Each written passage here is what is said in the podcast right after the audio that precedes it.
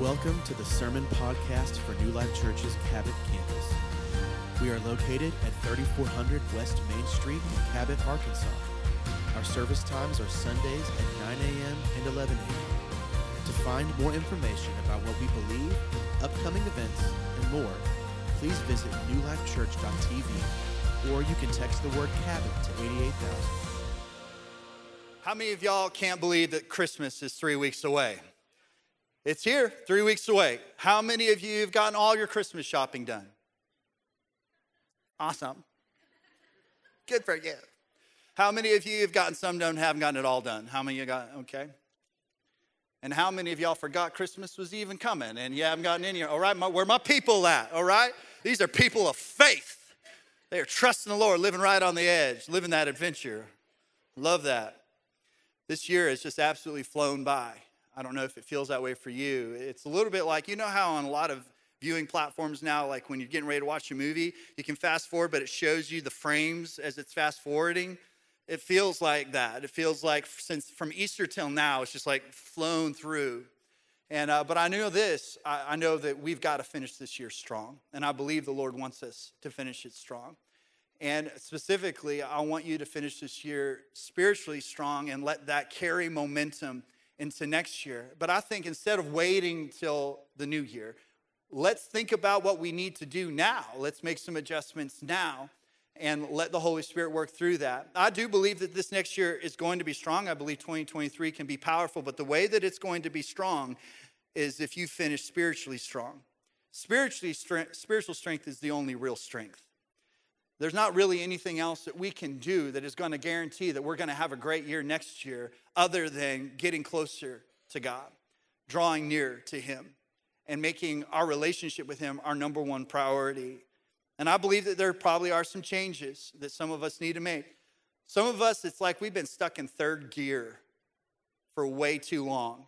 And either we're coasting or we're running at way too high at RPM. And I know that God's got some new gears that He wants to reveal to some of you coming into this year. Some of us need some perspective change. We just we just got into the wrong thinking, the wrong, mindset. Wrong, my, oh, hello, sometimes are words that my mix. Uh, we just got in the wrong mindset. And we need the Lord, we need the Holy Spirit to help us. Some of us, we need to change our expectations. What are you believing God for? You're going to continue to be really disappointed as long as you're the one formulating the expectations. But if you will allow yourself to be submitted to how the Spirit leads and let His expectation be your expectation, then you'll actually find some fulfillment. Maybe it's just focus. Maybe you've got a good relationship with the Lord. You, you just need to get lasered in a little bit. Let's get our heart right closing out this year. And let's lift up our eyes towards this next year, but towards His kingdom and seeing this next year. I want us to have a spirit of faith on us. But I also know that we have to deal with some things sometimes for that to be the case. And it's a little bit like that movie, A Christmas Carol. How many of y'all seen that movie, A Christmas Carol? There's like 18 versions of it now, right? But the, the movie, A Christmas Carol, in order for us to be able to move forward, some of us have to deal with the ghost of Christmas past, present, and future. Uh, I would say some of us need to deal with the spirit that is attached to our past, some of the demons we're dealing with in our present, and not allow Him to continue to dictate our future. We got to deal with that. So today I want to talk about our future. Looking forward to 2023, don't fear the future. Don't fear the future. I don't have to be a prophet to tell you that there's going to be some loud voices peddling fear coming in to 2023. Uh, I would call them false prophets. And I would encourage you to stay out of those rabbit holes because the only thing at the bottom of those holes is more fear. That's what it is.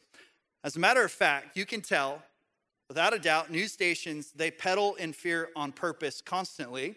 And then they go to a commercial on medication and hair loss products.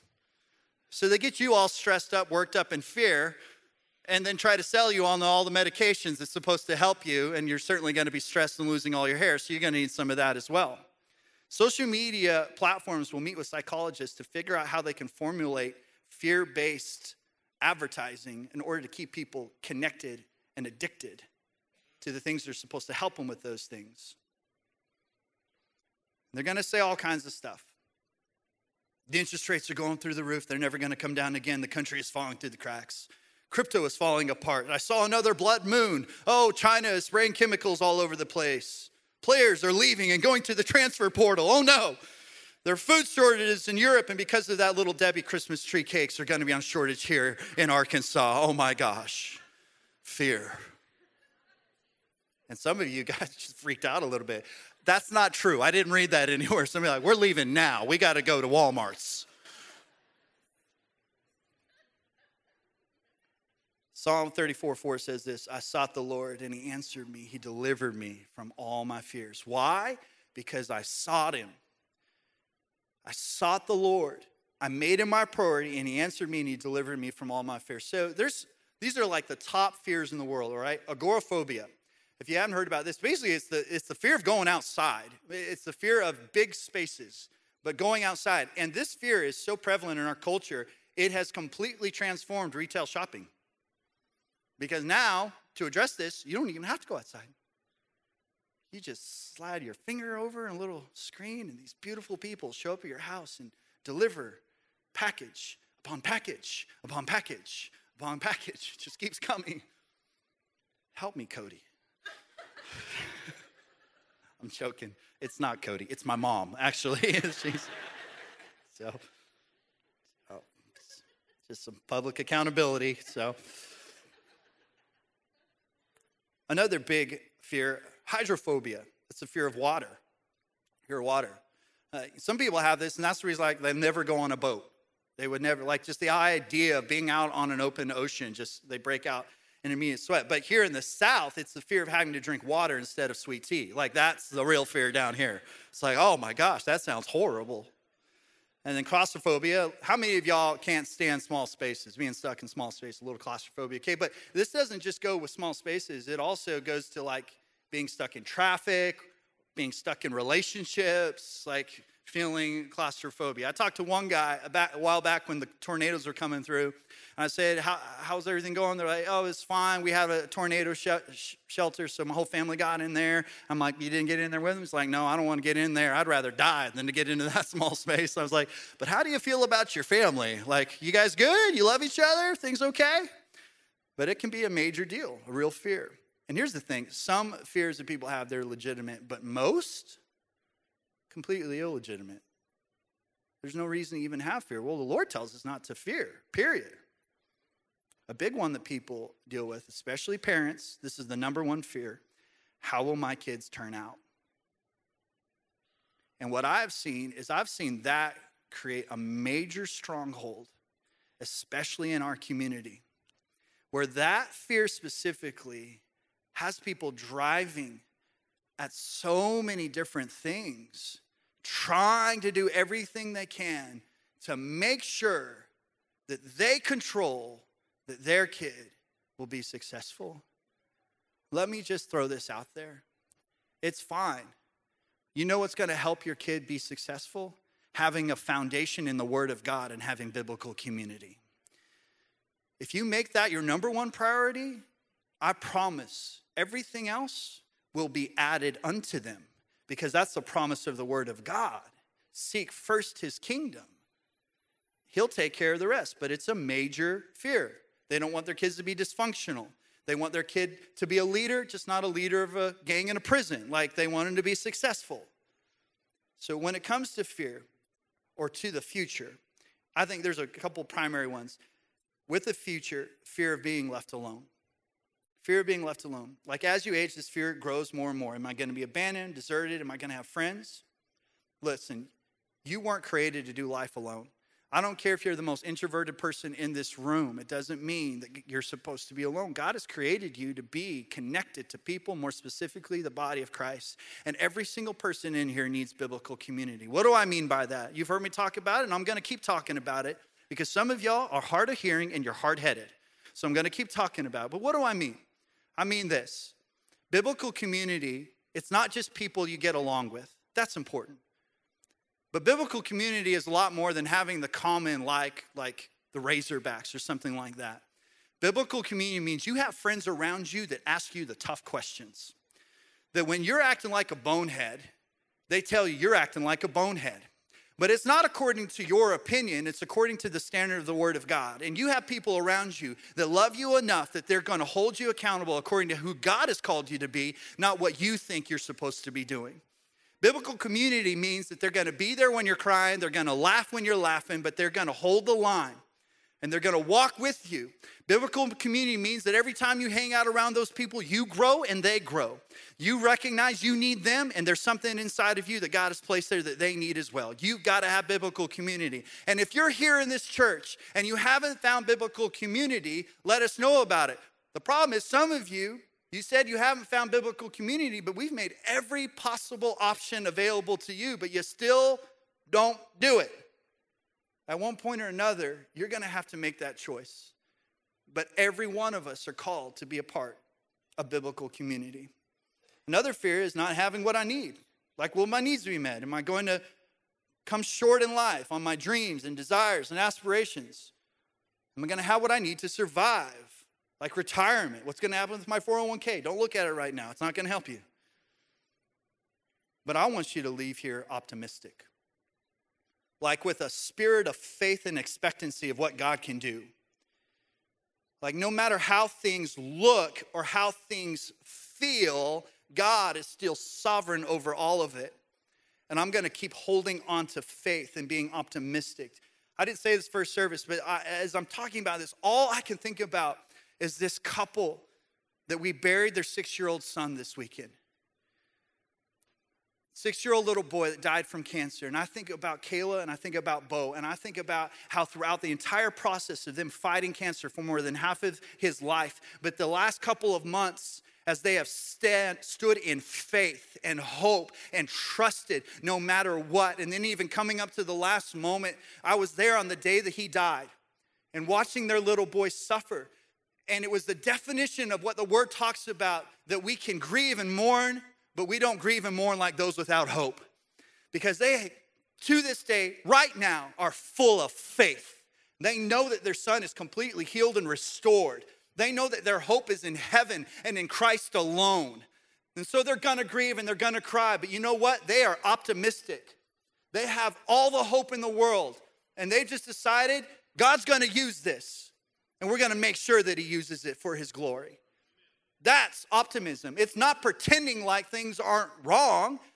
It's understanding that even when things are wrong, God is still God and He loves you and you can trust Him. I want you to have that kind of grit in your life. There was a group of people that were in a nursing home in Florida and they were having this conversation. One of them says, You know, my arms are so weak, I can barely hold up this cup of coffee. Another one says, Yeah, I know, right? Like my cataracts are so bad, I can barely even see this cup of coffee. Another one said, My taste buds are so bad, I can't even taste this coffee. Another one said, My blood pressure pills make me pass out when I drink coffee. And they're all like, Well, I guess it's just the price of getting older. But then one of the ladies piped in and said, Guys, let's look at the bright side. At least we're still able to drive.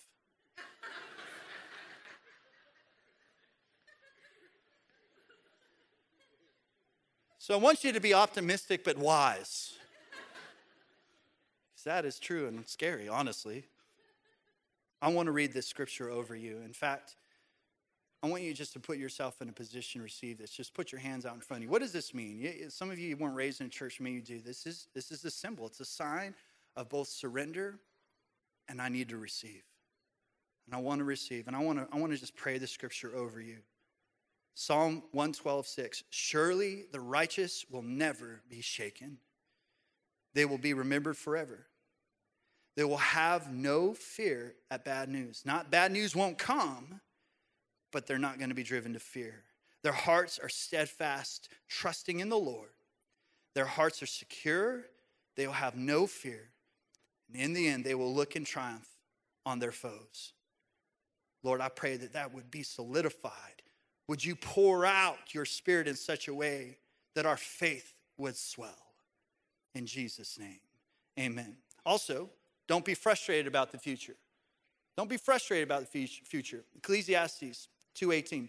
I hated all things I toiled under the sun because I leave them to, the, to one who comes after me.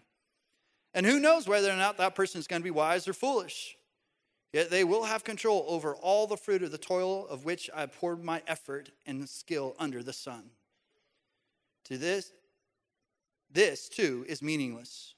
So my heart began to despair. Solomon's having a bad day. He's really frustrated looking ahead. Specifically, he's looking ahead because he realized I'm going to turn everything that I've worked on over to this person. And that's the root of his frustration. Solomon's frustrated because he didn't know how to dream around legacy. Like having a legacy. So I think a good question is if you're frustrated about the future, what's the root of it? Is it your job? Like it just hasn't worked out the way you want it to work out. You're not enjoying it as much as you thought that you would? Is it your marriage? There's so much tension that you've lost vision for your home. You started to be convinced that you'd be happy somewhere else or with someone else. And I want to speak to that right now.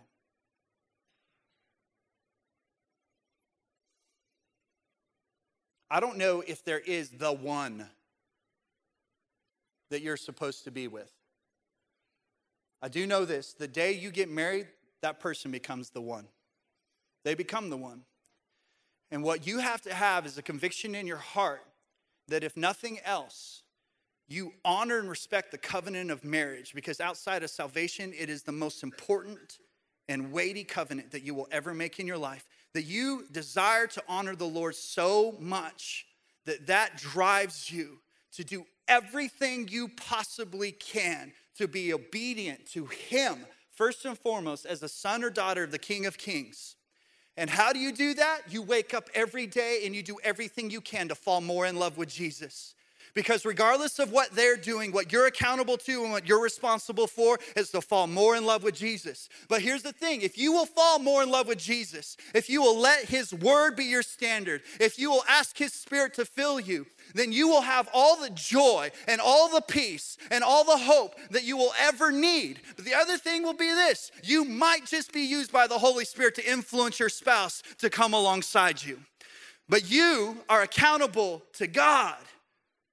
Now, I know that there's situations and circumstances where that marriage needs to end, and the word is clear about what those things are. But most of the time I hear about it, those standards are not being broken.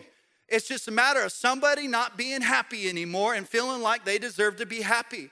You know how you're gonna find happiness? Be obedient and fear the Lord. He will bring you the joy that you need. I promise that. And the grass is not greener on the other side. I can speak to that heartache because I've seen it over and over and over again. The grass is greener where you take care of the grass. So take care of your grass and start looking at stop looking at other people's yards. Amen. That one's for free. Maybe you're in a season of waiting. You're waiting and it's frustrating. Like you're waiting on an open door, you're waiting on a new job. Maybe you're in a spot where you're waiting for a spouse. Maybe you're waiting to get pregnant. Isn't it true that when you're in those seasons of waiting, it's like right around there where you bump into someone else that didn't have to wait at all? Like sometimes I feel like that's a setup from the devil. Like let's say if you are waiting on a spouse, you're waiting for the Lord to bring that person, and then you run into someone, it's like, I met my spouse the first time I came to church. I met him in the parking lot. We got married three months later. You just want to slap that person. Or maybe you've been waiting to get pregnant, and so then you bump into that girl that's been pregnant for a decade straight. Like the only test that she hasn't failed is the pregnancy test.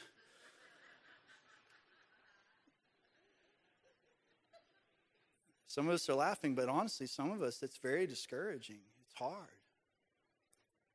And when you're in those seasons of waiting, you have to know this. That's why comparing is the ultimate thief of joy.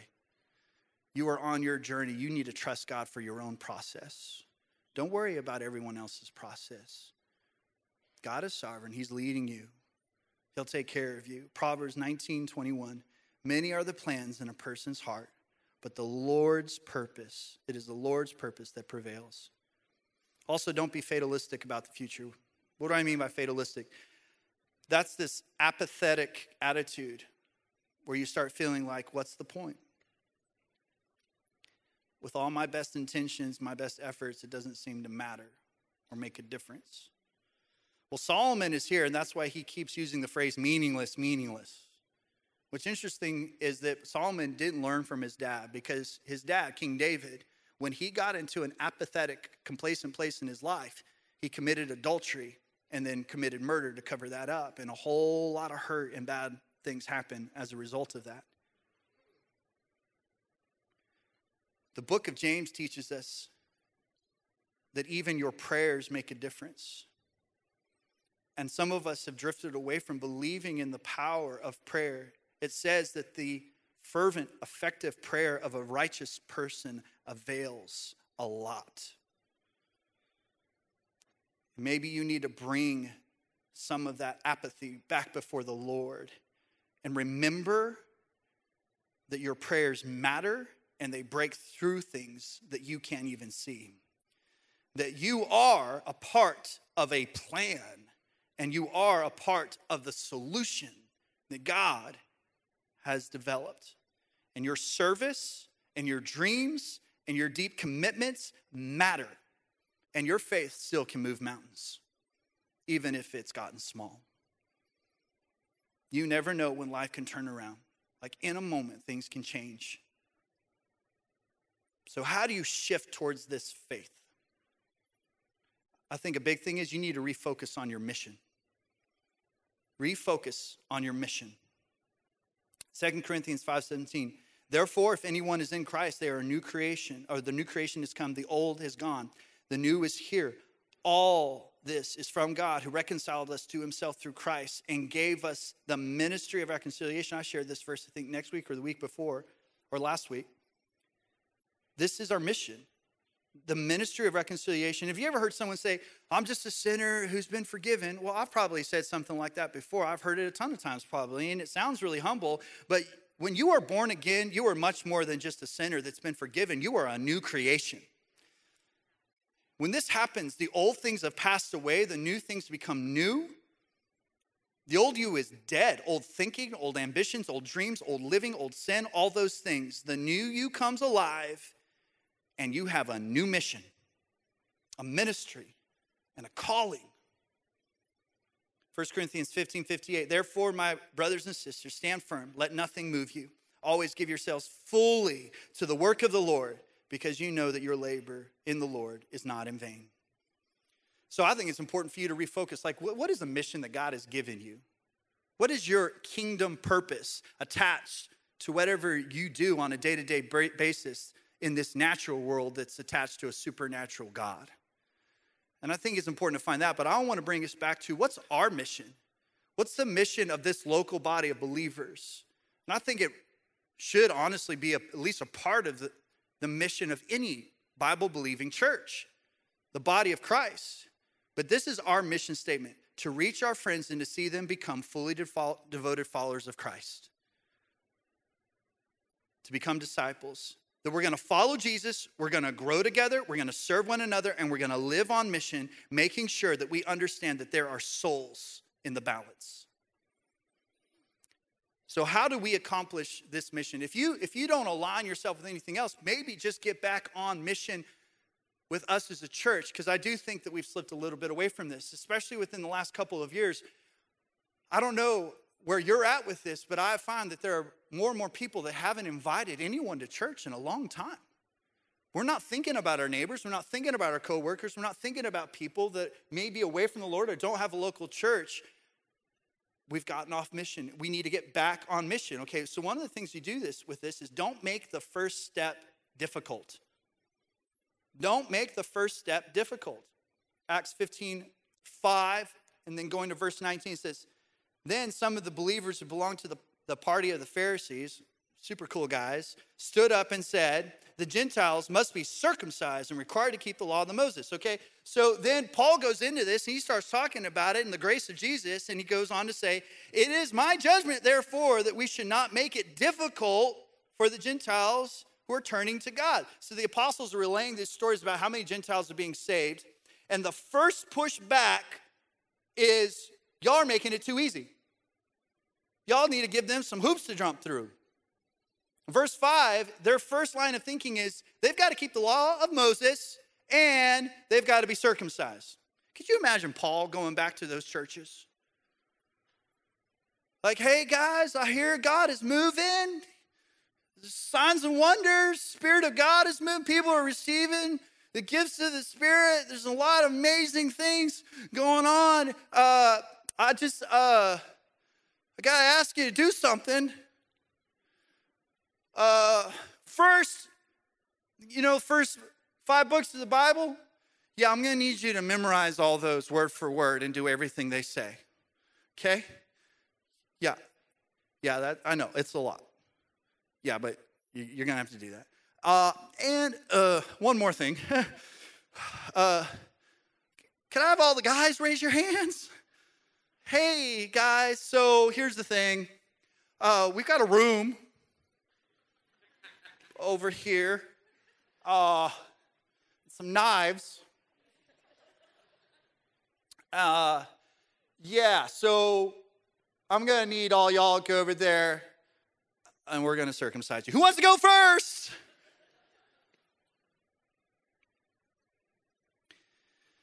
That's what religion does. I wanna show you what religion does.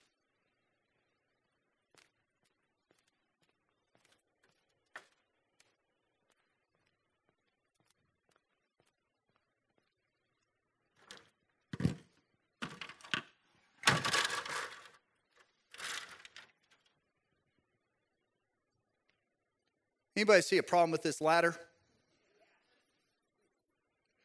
So, a few rungs missing. And that is what religion does. Religion makes the first step really difficult. In other words, what religion says is, yeah, okay, you can be saved, but you've got to stop cussing, drinking, you got to stop listening to devil music, there's a whole bunch of things. There's a list of things you need to do, okay? You know what? You're right. There needs to be repentance and there is a process of sanctification. And we are all at different points in that process. But if you get enough religious people in a room and start talking about what it takes to be saved, they're gonna have to do yoga to get to the first step.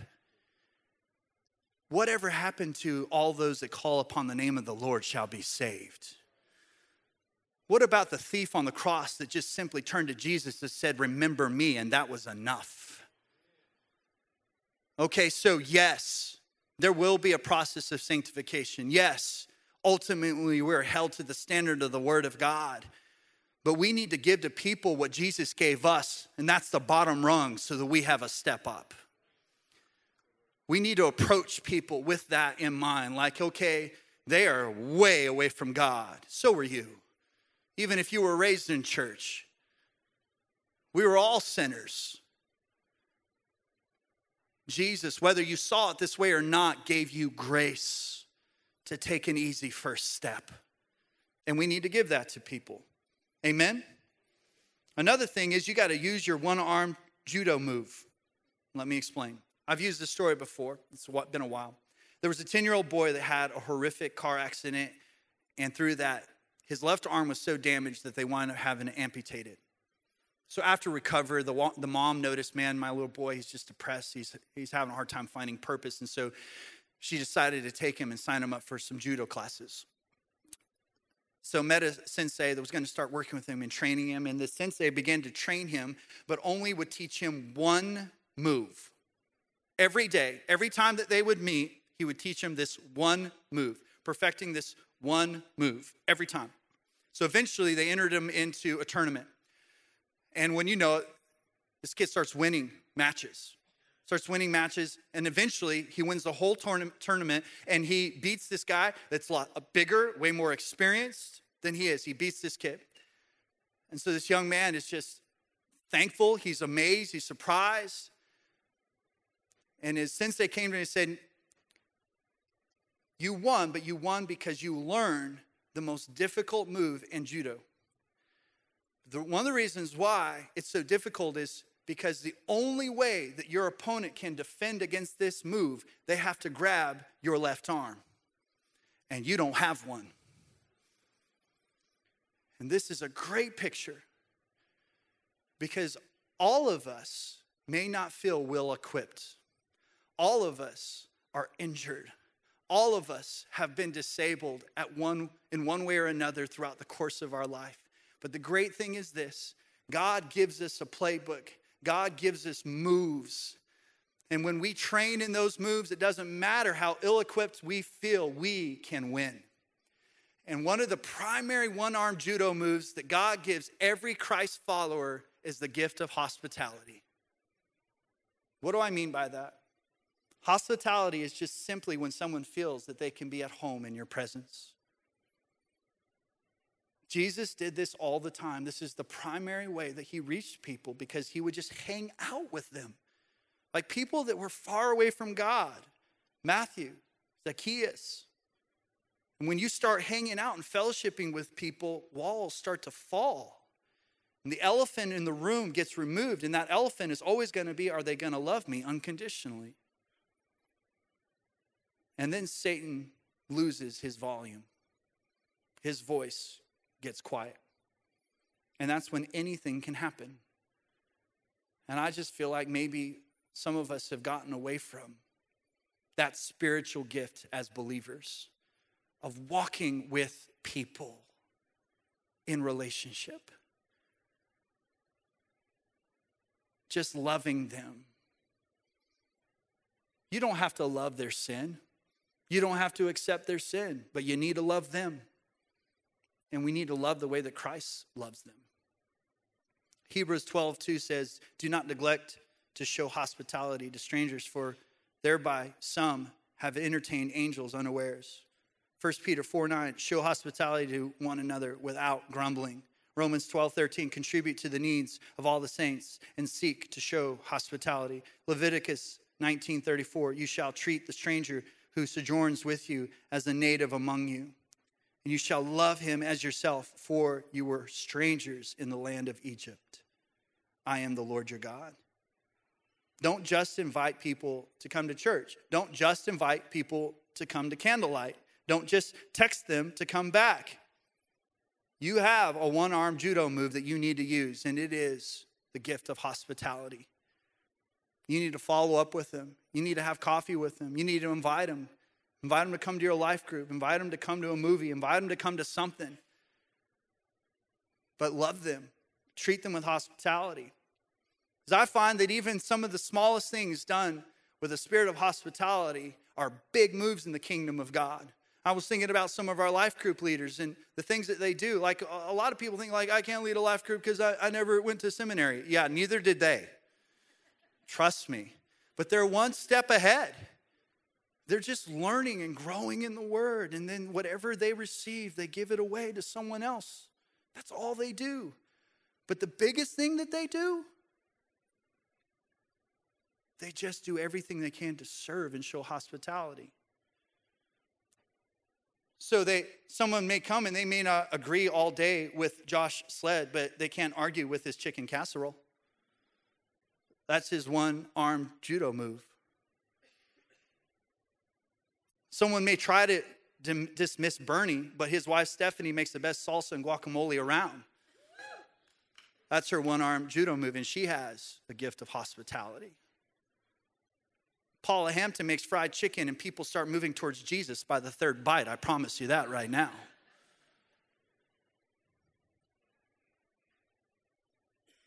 It's not as much about theology, it is about just loving people and showing love. So we have these cards. We do this every year. I like how we did it this year because it can be like a postcard. So if there's somebody that's out of town or somebody lives away away, you can actually mail these to them. But I would encourage you use these as a personal invitation. Okay? So we have some passive forms of invitation, which are the yard signs. And I encourage you get one of those. There's a lot of people that need to hear about the hope of Jesus. And I hear stories all the time about people that came to a service because they saw a yard sign. I don't know why, but it's still like one of the most effective marketing things that we have as a church. But I want you to give you this, and this is not passive, this is direct. This is relational. This is something I want you to pray about, pray over. I would encourage you to get a couple. But ask the Lord to put on your heart who is it? Who is it that I need to put the one arm judo move on? To show them, not just invite them, but show them the love of Christ. And I'd encourage you to make sure that you invite them. We're going to get back on mission because there's too many people that still need Jesus. Amen. Let's close our eyes, bow our heads. Father, thank you so much for being here. Thank you for moving in this place. And I come before you, Holy Spirit, and I ask you right now. I know you've already been moving in people's hearts, but I pray that the weightiness of your presence will be felt in this moment. This is a place of salvation every week. And every week, we give an opportunity that if there's anyone that feels away from the Lord, if there's anyone that feels disconnected from their Heavenly Father, we give an opportunity for them to come to Him. And what does that mean? It means that at one point or another, every believer had to recognize that they are a sinner and that their sin separates them from a holy God. But that holy God desires more than anything for every one of his children, and that's every person, to be reconciled to him. But Jesus said, I am the way. I am the way. The only way to the Father is through me because he's the perfect sacrifice. He paid the price that none of us could pay, he paid it on the cross. It required a perfect sacrifice, and he became that for us. He poured out his blood, he died. The power of God raised him from the dead, and it's because of that that we don't have to fear death. It's because of that hope that that family I was talking about earlier don't mourn like those who have no hope because they know that Gus is in heaven. And it is God's desire that every person have that confidence and that comfort, that hope. He rose from the dead and he defeated sin and death. Meaning, you don't have to be held captive to living the way the rest of the world lives. You can be free from that. It is a choice, there is a process, but it's only by the Spirit of God that you can walk out that freedom. But you have the opportunity to take the first step, and that is admitting, confessing that you need Jesus, that you're away from Him. And at one point or another, if you make this decision, the word says when you confess with your mouth and believe in your heart, then you're saved. And so I would encourage you, you're going to need to tell somebody that you made this decision. I'd encourage you to get water baptized. We got one coming up this next month, but if you're from a different church, go to your home church and ask when you can go public with your faith through water baptism. But right now, I just want us to make a decision between me, you, and God, and I'm not going to embarrass you, but I'm going to ask you to be bold, just bold enough to admit it between me and the Lord so I can pray with you. If you know you need Jesus and you're away from him, I want you to put your hand up right now and make eye contact with me. As soon as I see you, put your hand down. Yes, yes, yes. Anyone else? I'm away from the Lord. I need Him. Thank you. Anyone else? Thank you. I'm ready to surrender my life to Jesus. I want to make Him my Lord and Savior. I'm tired of doing this on my own. I'm tired of doing the religion thing. I'm tired of just doing the church thing. I want to have a genuine real relationship with God. Is there anyone else? I need Him. I'm away from Him. One more moment for the stubborn person in the room. I relate to you, so I understand sometimes it takes a second. Don't fight it. I need him. I'll admit it. Anyone else? Okay. Father God, I thank you for each one of those people that raised their hand. I thank you that you're faithful and you're meeting with them right now. And I thank you that they're sensing even your grace. Just that simple act of lifting their hand just released this faith and this grace on them. I thank you for that. And I want you just to repeat this prayer. Something like this say, Jesus, I need you because I'm a sinner and I can't save myself, but I believe that you died on the cross for my sin and I ask for your forgiveness. I believe that you rose from the grave, defeating sin and death itself. And because of that, I have the hope of heaven. Because of that, I am a new creation. I can be a new person. God, I need your help. God, I don't want to just live life and wait on heaven. I want to fulfill a purpose now, and I know the only way I can do that, I can't do this the way I want to do it. I've got to be submitted to you. You have to be my Lord. And so I stop and I turn away from living for myself and living according to the standard of the world. I repent and I turn towards you. I need you, Jesus. Change my heart from the inside out, transform me. Make me the person that you created me to be and help me to fulfill my purpose and calling in you. Thank you. Father, I thank you for that, and I thank you that you're going to help all of us to get back on mission. I bind and rebuke the lies and the screams of the devil that gets us distracted, that gets us focused on ourselves, that causes us to turn in and, and stop focusing on what really matters.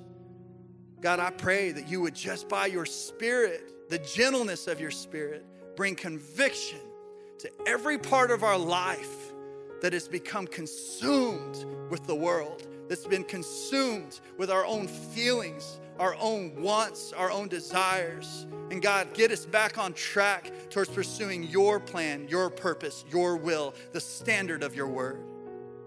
We thank you for it and help it be obvious and evident to people around us. In Jesus' name, amen. Amen. Five people raise their hand to give their life to Jesus. Come on, let's welcome them. Let's praise Jesus in this place. He's worthy.